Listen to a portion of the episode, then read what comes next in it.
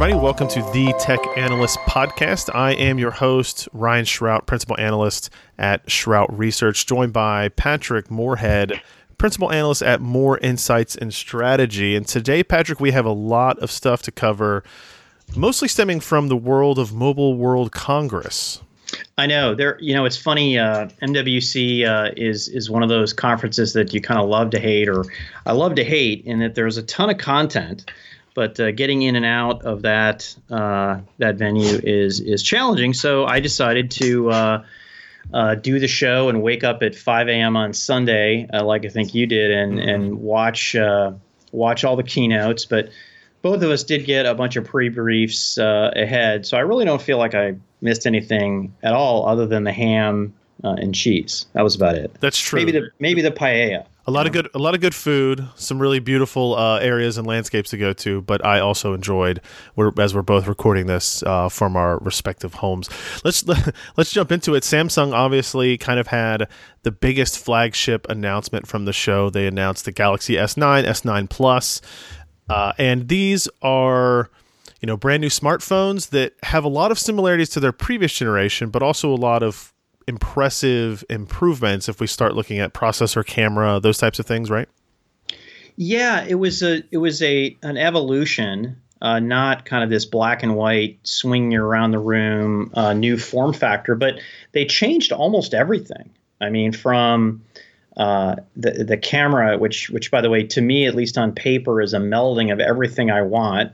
It looks to have the low light capability of the Pixel 2, uh, has dual lens, dual uh, OIS uh, like the iPhone 10, and then it adds special features that are Samsung only, like the super slow mo at 960 frames a second, and you know give the people what they want. You know, all our research uh, says that in premium phones. the camera is is basically the, the biggest driver uh, of of purchase intent. Mm. And so I think Samsung's going to do better uh, with the S9 than they did with the, uh, the the S with the S8. What do you think? I, I think there's some really interesting stuff there. One, obviously they they upgraded the processors and they're still doing a kind of a split design here in North America. They'll be using the Qualcomm Snapdragon 845. In some other regions, they'll be using the Exynos uh, 9810. I, you know, we we've talked about the Snapdragon 845 performance here before. It was interesting to point out that a couple of different websites had were able to run some benchmarks on that Exynos part and had very different performance results than expectations. Like surprise, surprise, the Antutu benchmark results were surprisingly high, but yet uh, something like Geekbench was still a little bit behind the Apple SoC. So there's some, definitely some interesting discussions we'll have once these phones really make it into the review status and people start getting them in their hands in terms of what the user experience changes will be because of these uh, processor changes.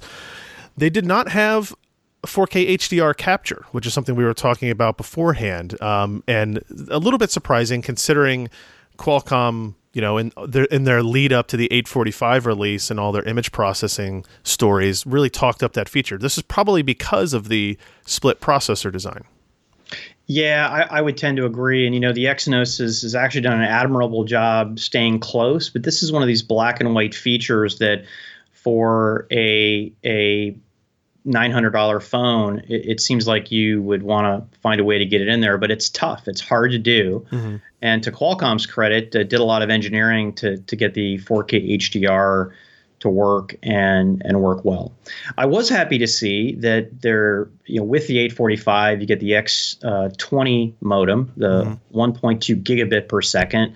I wish Samsung would play that up a little because that's twice the the max performance that you could get from an iPhone 10 that uh, maxes out at 600 megabits uh, per second. So theoretically, you can get twice the speed. You know, if you're sitting on top of that building at at 3 a.m. and you're the only one connected, but uh, it's probably going to get two to three times the uh, the actual speeds. Right. What about uh, AR emoji? Do we feel like this is uh, uh, a good competitor to what Apple did with their animated emojis, or is this kind of a like a a, a joke feature at this point?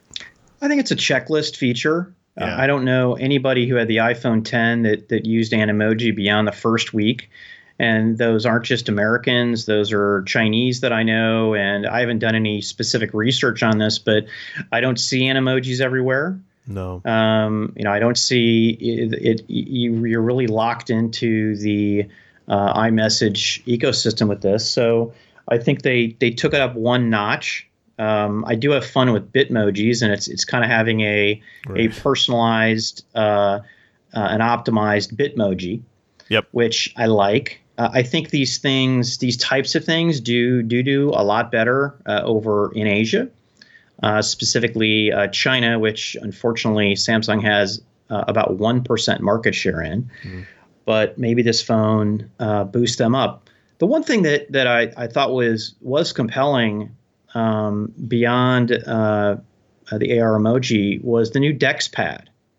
Right. And you know, essentially, you know, they've they've upped their game, which enables you to use the phone as a touchpad and even a little mini keyboard. And while I don't think that's the black and white feature that makes us all ditch our desktop PCs uh, and use our phone and Dex, uh, I, I, did like the improvements that it made, and it is getting us closer to, for lack of a better term, a, a light desktop experience. They also boosted the resolution uh, to 2560 by 1440.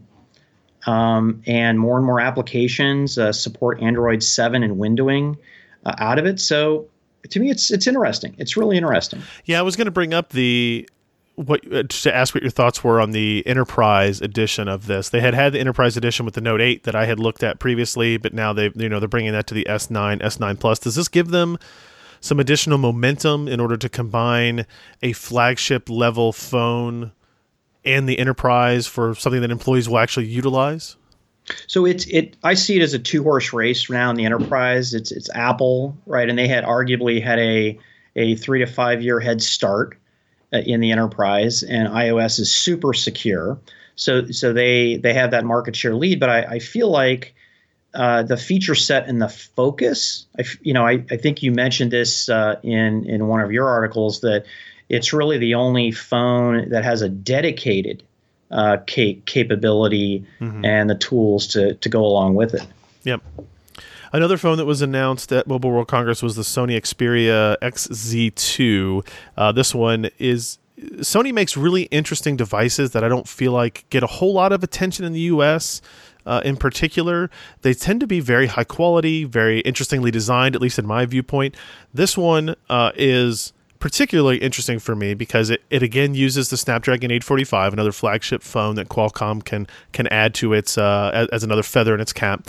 It also uh, has that 4K HDR capture that we talked about was missing from the uh, Galaxy S9 phones, and you know, Qualcomm put out a big press release about the fact that this is a phone that is using the Qualcomm RF front end design, which is essentially all the electronics that goes between the modem and the antenna, all the multiplexers and the filters and all that type of stuff. All that is a Qualcomm design in this Sony phone, uh, which I found particularly interesting. And I think this morning, Asus also announced that its next flagship phone, although they weren't announcing the phone itself, uh, was also going to use the Snapdragon 845 as well as Qualcomm's RF front end design end to end on that. So I think that's you know the, the, Sony phone is interesting that it has the 4K HDR capture. I'm really I'm, I'm actually really excited to get my hands on that phone and see what that looks like, and then try to play back that content on my PC or on my TV where I have HDR enabled displays and see you know for myself what improvement in capture quality you get with that technology. But also for Qualcomm, it's an interesting data point in its continued uh, attempt to take over some significant market share in that valuable RF front end space. Yeah, I'm a little surprised that Sony hasn't done better in the US on their smartphones. I, I think in many cases they had the goods, but but I just don't think that they followed through with all of the marketing. So uh, it's nice to see this. I feel like they are stepping up uh, in, in, the U.S. Um, you know, they they had uh, the first 4K uh, phone display, and and and yeah, when you weren't playing 4K content, it it uh, it it downsampled, but but I'm okay with that. And you know, they're typically using the highest end uh, components from Qualcomm, so I'm, I'm hoping they can step it up. Uh, I did, you know, to, to your point about Qualcomm, uh, Qualcomm coined a, a new term, and it was modem to antenna win. So while the digital portion of the modem uh, gets all of the headlines, uh, have, having to have uh, the digital plus the analog is the only way you're going to get a full solution. And what's uh, incredible about this is is that uh, Qualcomm really hasn't done very well in RF, but based on four or five years of investments uh, and working with TDK, they now have a full analog stack. Yeah. And you know the, the, the, companies that, that have the most to lose here are companies like uh, Broadcom, Qorvo, and uh, Skyworks. Yeah, do you think? I, I, was thinking about this last night. I was writing another piece. Is it a coincidence that Qualcomm is suddenly having uh, success in the high end of the RF market, timed with the with the Broadcom acquisition push? It's kind of an interesting uh, rabbit hole to dive down. Yeah, it is. Uh, I ended my Forbes article uh, that I published this morning uh, uh with that, and you know, basically, it you know, every day uh, I'm seeing more reasons to think that Broadcom is trying to buy Qualcomm because of that. They're they're getting into Broadcom's business with with with with RF, and they're taking share uh, Qualcomm is taking share in Wi-Fi. They're, only, they're the only game in town uh, with mesh. So yeah, I'm with you. Yeah. Uh, also, another interesting thing to slipped in. Huawei announced the MateBook X Pro. They didn't announce any phones at their press conference, uh, but they did announce tablets and this notebook. This MateBook X Pro is really interesting in that it takes what I think was a very good looking design in the MateBook X that they've had previously, but now uh, they've really, really gone down the road of thin bezels even thinner than what the XPS 13 has done, I believe. Uh, super high resolution screen, 3000 by 2000, I believe. It does have uh, what I would call a unique camera placement in that it essentially is in the function rows, uh, in the function row keys, and it pops up a little bit and points at you. So it's uh, it's like a really interesting engineering decision to make, but I think of an equally poor, if not worse, decision in terms of physical placement uh, compared to what the XPS 13 has done by putting it in the bottom left corner or middle of, of its display. Uh, from a hardware perspective, these devices do move to the eighth generation Intel processors, so quad core 15 watt parts, and they use a discrete MX150, which I think uh, you and I both agree on is not incredibly powerful, but it's, it's definitely better than what you'll get out of the integrated graphics from Intel. It's just you'd either like to see a little bit more or why even kind of have it in there, right? I I, I tell you, you're being so kind um, on this one. I I think the camera up the nose uh, is is going to be uh, an issue, uh, accentuate people's double chins uh, more than uh, they, yeah. they do today, like mine. Um, I love the edge to edge. It's sexy as heck, but yeah, I, I just don't think the solution. I, I, much I would have loved to have seen something that popped up off the display. Uh, in, yeah. in, but I know that there's thickness that goes along with with these with these cameras. Yeah. Um, and I, I would have loved to have seen Kaby Lake G, but maybe that was just a uh, a stretch uh, a stretch too far. Yeah, uh, given think, the uh, thermal. Yeah, I think for the form factor, Kaby Lake G is you know a 45 watt system at minimum. This is 15 plus GPUs. You're probably looking at maybe in the 30 range. They did add touchscreen to it. No no specific pricing information, although the the rumored information I saw that was all listed in euros and that would, and that this story claimed there would be a one to one ratio on that. This is not going to be a cheap system either. Uh, so I'm curious. This will be available in the next couple of months, though, so we won't have to wait long to see uh, what that uh, what that actually becomes. Yeah, in my in my uh, analysis of their devices, they, they get really really close, but they're just not yet there to be able to hang with the premium devices from uh, the other players. You know, yeah. the other thing that they brought out was a, a new line of tablets um, you know, Huawei is one of the top tablet makers, and they price them above uh, iPads, uh, which right. was really darn surprising to me. Uh, they may have a few more bells and whistles, but you just cannot price tablets above the number one market share leader. It's nope. just that is not going to end well, and I expect the tablets to be on promotion uh, for most of uh, most of their time. Yeah. Qualcomm uh, did announce an updated VR headset reference design. So they they had this. This existed. I believe this started with the 820 or 821, the Snapdragon 820 or 821, uh, where they built a, a reference freestanding headset, not one that uh, a VR headset that has a slot in a phone, their idea is to build dedicated devices for this, and then you know they got a little bit, maybe a, a, an inkling of traffic with that. With the Snapdragon 835, they built another reference design. Uh, they're now updating that to the 845.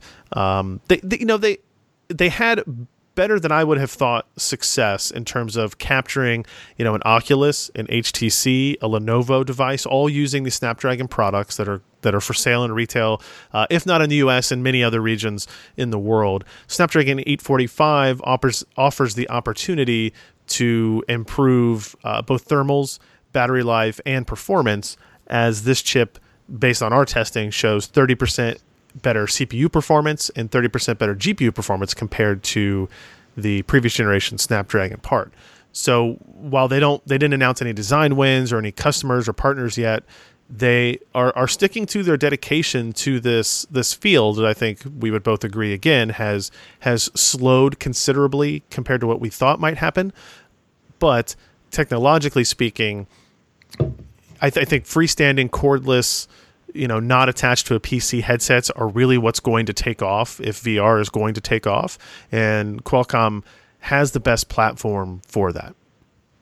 Yeah, you know, we're we hit the peak of the hype cycle in 2017, and and now we're kind of entering this trough of disillusionment.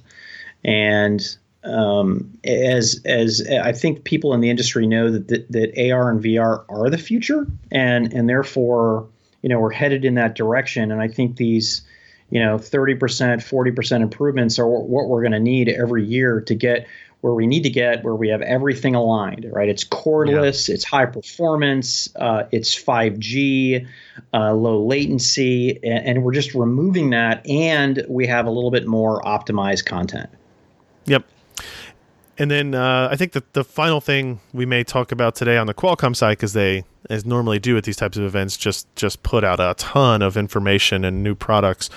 They they're still pushing the the always on, always connected PC, uh, and even though we don't have products for sale yet. Well, I guess there was a pre-order of the HP X2 using the Snapdragon processor, the 835. What they went out of their way to do was announce you know major carriers had signed on to either provide data plans for these devices or i think in one case in france that the retailer had agreed to sell these devices in their stores and also their retail outlets that were going to carry these i think the most interesting maybe missing piece from this is that Best Buy is not going to sell these products, which I find incredibly interesting. Amazon will be the biggest player in North America in terms of selling the Snapdragon based Windows 10 PCs. Windows, Microsoft stores will also carry them, which I think those two outlets offer very different advantages. The Microsoft store is kind of looked at as the flagship design place. You know, devices that are sold there tend to be the best of the best. What Microsoft wants to showcase as the as their premium products, uh, but they are lower volume. There are fewer stores in the in the U.S. Amazon is obviously where you'll get your bulk revenue from, and uh, Amazon. From my understanding and talking with some people at Qualcomm, is actually really excited for this opportunity because Best Buy isn't signing on. They don't have to compete with those retailers. Uh, any thoughts on this, or or on on on the lack of a Best Buy signing on? Yeah, so I, I think that you know, I love the shock and awe that, that Qualcomm did. I mean, 13 carriers and 12 retailers uh, uh, signing up is a big deal. And for the most part, they were the right carriers and the right retailers. And yeah, the only exception is Best Buy. Uh, Best Buy technically has the monopoly position in brick and mortar PCs in, in, in the US. You know, they're the last man standing after everybody else uh, went out of business. Uh, a close second is Walmart, but uh, they don't do anything premium. Uh, I think that um, you know they're they're likely negotiating with Qualcomm still, looking for a better deal from Intel, uh, yeah. or they're waiting. Uh, what I was told by a retail analyst was that uh, they're still negotiating with the carriers to get to get their bounties, um, to get money for yeah. the uh, carrier bounties. But I I I'm split on this. On one side, I think it's important for, for people to feel, touch and feel. But on the coasts uh, in the U.S., uh, people have the ability to do that um, through a Microsoft store. I think middle of America uh, won't be able to do that, the touch and feel. They, they won't sell it. But if you look around the world, whether it's uh, Fnac uh, in France or, or PC World, uh, places like that, those are those are the leading big box retailers. Yeah. I think uh, what, what I'm looking more forward to here is, is to really understand the sign-on experience uh, with the uh, uh, uh with with the carriers. So I'm um, I am chomping at the bit to get access to that. Yeah, the carriers haven't announced pricing at all yet, which I, I'm a little disappointed in. Not shocked, but disappointed in. Um, you know that they, they've announced they're going to support it at least in the U.S. They, have got agreements with AT and T, Verizon, uh, T-Mobile, and uh, uh, Sprint, but they haven't announced what they're going to charge for this. So I, I think that will actually be a really important part of this story. Will Sprint offer, hey, ten dollars a month for adding it to your unlimited plan? Will they want thirty dollars a month? Will they want fifty dollars a month because hey, this is a PC and the chances are you're going to use a lot more data? It's a really interesting debate. Obviously, all four carriers will probably have a different take on it, but uh, uh, having having used one of these devices for quite a while now, the the convenience is still there but I haven't had come to a point where I've had to worry about data yet. If if this were my only PC and and I was using it um, um, quite a bit more on the go, there's still that chance, right? My Dropbox is always syncing, or my OneDrive is always syncing, or whatever, you know. And so you don't quite know. So I am curious to see what uh, what these carriers come up with. Yeah, it's interesting. I'm actually comfortable with that. So, for instance, uh, my OneDrive will tell me that I'm on a. It'll actually turn off my auto syncing, and then in Outlook, it, it will actually give me a warning and won't do a connection. Uh, and I'll have to uh, you know, press press a, a, button on the screen that says, "Yeah, it's okay to sync." I'm actually okay there, but what I haven't done is I, I have no experience with Dropbox on the platform, uh, or gosh, even uh, uh, Google Files, which right. will likely be the last one to become optimized for this platform. Uh, yeah, I would I would imagine so. AMD had an interesting announcement of products that uh, I will I will openly admit is not something I had I had looked into a lot previously, but had a lot of conversations with them about this particular re- release the the embedded product lines of the EPYC 3000 series and the Ryzen V1000 series. And what's interesting about these is a couple of things. One is they're they're very different markets. The EPYC 3000 kind of goes after your edge compute or your networking gear or your uh, you know network attached storage gear, anything that that needs high performance processing power for 10 gigabit switches, for example. Uh, will, would utilize some of this hardware. The Ryzen V1000 targeted obviously at things that that will utilize graphics performance as well as uh, other things. The um, you know, casino gaming is the one that always stands out to me, right? AMD has always kind of had a an interesting position in casino gaming because as you if you go look at slot machines in Vegas or anywhere at this point and you see two, three, sometimes four high resolution screens, all running 3D graphics. You don't really think about this being a place that needs that type of compute, uh, but it is. Uh, you've also got thin clients, uh, military, aerospace, uh, medical imaging, those areas all need some graphics capability. And uh, AMD hasn't really been able to put together a solid product for them because they've they've had you know lackluster CPU performance, even though their integrated graphics in comparison to Intel was solid uh, throughout the last five years or more the CPU had fallen way behind. With the Ryzen architecture, they now have uh, high, highly competitive CPU architecture, and they still have the clear advantage in GPU, which I think gives them some added benefit in this space. Um, and I know we were talking about before about the the potential revenue of edge compute on here with uh, with that EPYC series as well.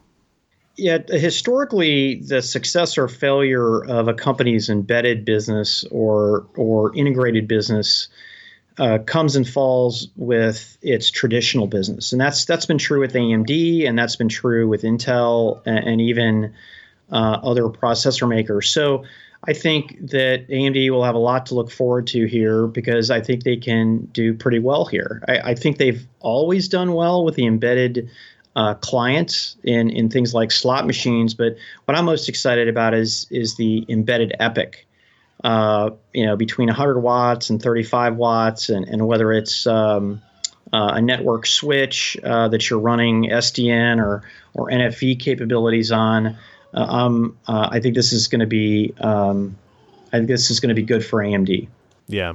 ARM had an interesting uh, launch as well. Maybe we call it launch, technological release uh, called ARM Kigen, I believe, is what the uh, the nomenclature here is. This is a a security and space saving integration of a SIM card, essentially an iSIM that's basically going to be integrated into the SoC itself. Now, the advantages of that, some of it are a little bit beyond me and what I know about the security spaces in general. But what what did they tell you about some of that? Yeah, so um, the, this whole notion of having identity, at, you know, regardless of how big or or how small the endpoint is, is becoming increasingly important because uh, if if you don't know the identity, then how do you know what you're updating and how do you know if you're running the right software? It just makes security a complete mess. So uh, s- standard SIM cards are just are just too big. Even micro SIM, eSIM is too big, and you know iSIM is, is even smaller than that. So what what this enables using you know what I'll call standard sim in a non-standard but small package or a new new type of package is the ability to have that identity and know who that endpoint is and also be able to control it uh, shut it off uh, turn it on uh, via uh, wireless so hmm. it's essentially getting getting smaller things even uh, even more secure and there's a lot of technology around it. Uh, it's part of ARM's uh, platform security architecture, uh, and this one is all about uh, device identity. I like it. Yeah. Um, one thing, actually, I I skipped a little bit. And I do I do feel like I want to go back and talk on uh, on that always connected PC. Microsoft posted a support page about the limitations of the Windows on ARM or ARM based processors running Windows 10 architecture. Did you get a chance to look at that? I'm curious what our thoughts are on some of these limitations. A lot of them, I think, we expected. Maybe some of them will surprise some people uh, in terms of what they cover. And, you know, things like 64 bit apps aren't going to run. It, it will emulate 32 bit apps, but it won't emulate 64 bit apps. I did some research on this and tried to find what applications that I use personally that are 64 bit only, and there are none you know, other than high end gaming, which obviously this platform is not targeted towards, almost everything I run is already 32 bit or offers both a 64 bit and a 32 bit version, right? If you like, if you use uh, 7-zip for your your uh, compression and storage software, for example, it offers both a 64-bit and a 32-bit version, even though it doesn't have a Windows Store variant. Uh, you can't use x86 drivers, which I think is maybe the most interesting discussion point as people, you know, you don't have to worry about changing out the hardware in your device. So the GPU, the CPU, the storage, all that will have drivers that are functioning out of the box clearly. Uh, but what may be a problem that I don't yet have an answer from Qualcomm on is what about printers? What about scanners? What about some of these accessories that people may still use in their in their small medium businesses or even at home? Um, for that regard, uh, no Hyper V support, so no no virtualization. I don't think that's a big concern for this platform. Um, and then certain types they what what uh, the Thurrott.com story calls it certain classes of apps won't run anything that modifies the windows user user interface shell extensions uh, input method editors uh, cloud storage apps some of those things won't work out of the box with uh, the the Windows 10 on ARM structure or Windows 10 on Snapdragon I guess do you do you view any of these limitations as potentially threatening to what momentum Qualcomm has? You know, it all depends on uh, your mindset going into this, right? We, we both live through Windows on ARM, and there are no free lunches. I mean, if you want to get the super um, super long battery life and you want to get the higher consistency in, in terms of the user experience, there's a trade off, yeah. right? So there were some things that I never expected. So I, I went in expecting not a lot. Uh, I've had uh, my hands on a few early devices like the HP X2, and I have the the Asus uh, uh convertible yep. Uh, right now, and I've been pleasantly surprised uh, with Office type of applications. And I haven't even tried to run a game. There hasn't been an application that I've run that hasn't run. That doesn't mean that there aren't. Right. I do all my printing through uh, wireless and and through the network or Wi-Fi direct, uh, and that works. That's true. Okay. Um, okay. I, I you know I don't use uh, memory cards, so you know what I'm interested in seeing is the wide area testing that that that has has gone into this. You know, so for instance, this is what has been tested, and this doesn't work. These things do work. Uh, to really put you know more of a data type of answer together as opposed to uh, these were my experience. My personal experiences have been have been uh, quite positive. Yeah. I, I would agree. I, I there have been only one or two instances where uh, something hasn't worked as I expected, but I was in both cases able to find a Windows Store app to replace it. I think the biggest drawback for me is if you want the best performance and battery life right now, Chrome isn't compiled natively as an ARM application, which is ironic considering you know the Android ecosystem and its background. Um, so you know, using Microsoft Edge is kind of the browser of choice for these platforms today. I have converted over to using that, and there's a you know a smaller but uh, amicable to my use cases plugin ecosystem that involves there, and I haven't had any issues migrating myself over from Chrome to Edge for this device. Other people may have may have well, different viewpoints. Yeah, this kind of gets me to this. You know, my recommendation uh, right after the uh, Qualcomm uh, technology event in December was I'd like to see finer granularity in the target markets.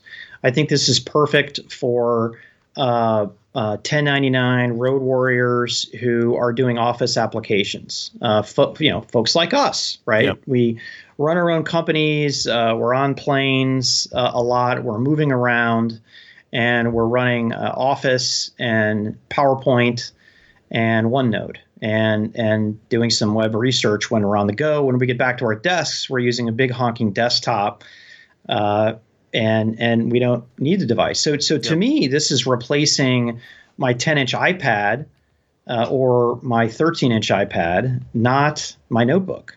Um, yep. And and and secondly, I think it's this is great for students. We did a research project uh, on the unmet uh, computing needs of college students. And number one was the quality of the connectivity. And you might be thinking, well, wait a second, they have free Wi Fi. The Wi Fi is terrible and it's unreliable.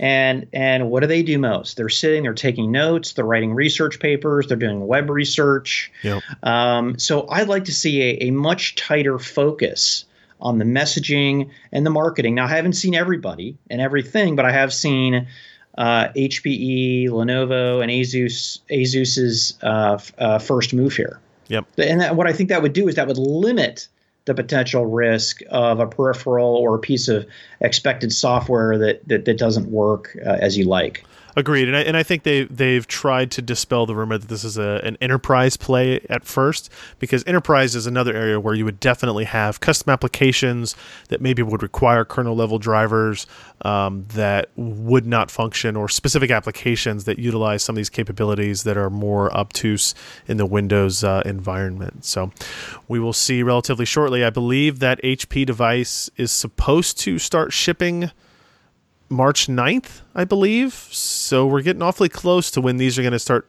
appearing in uh, reviewers and consumers' hands. So we'll have our we'll have our first round of feedback soon. Uh, I think that's going to round up the episode for us here. That is uh, quite a bit from Mobile World Congress. Although I won't uh, uh, take away the chance that we maybe get even more announcements throughout the week. I know there's some other things we want to cover in the next episode that maybe weren't mobile specific related, so we'll touch on those uh, in the next episode. Uh, you can find all of those episodes and all of our upcoming ones at thetechanalysts.com or you can go to iTunes or Google Play or any of those other places where you happen to subscribe to your podcast, and you can uh, subscribe to us there, The Tech Analysts Podcast. So uh, we'll see you next time. I'm Ryan Shrout. Uh, thanks for joining me, Patrick. Good to talk to you again. Yeah, you too. It's fun stuff. All right. See you guys next time.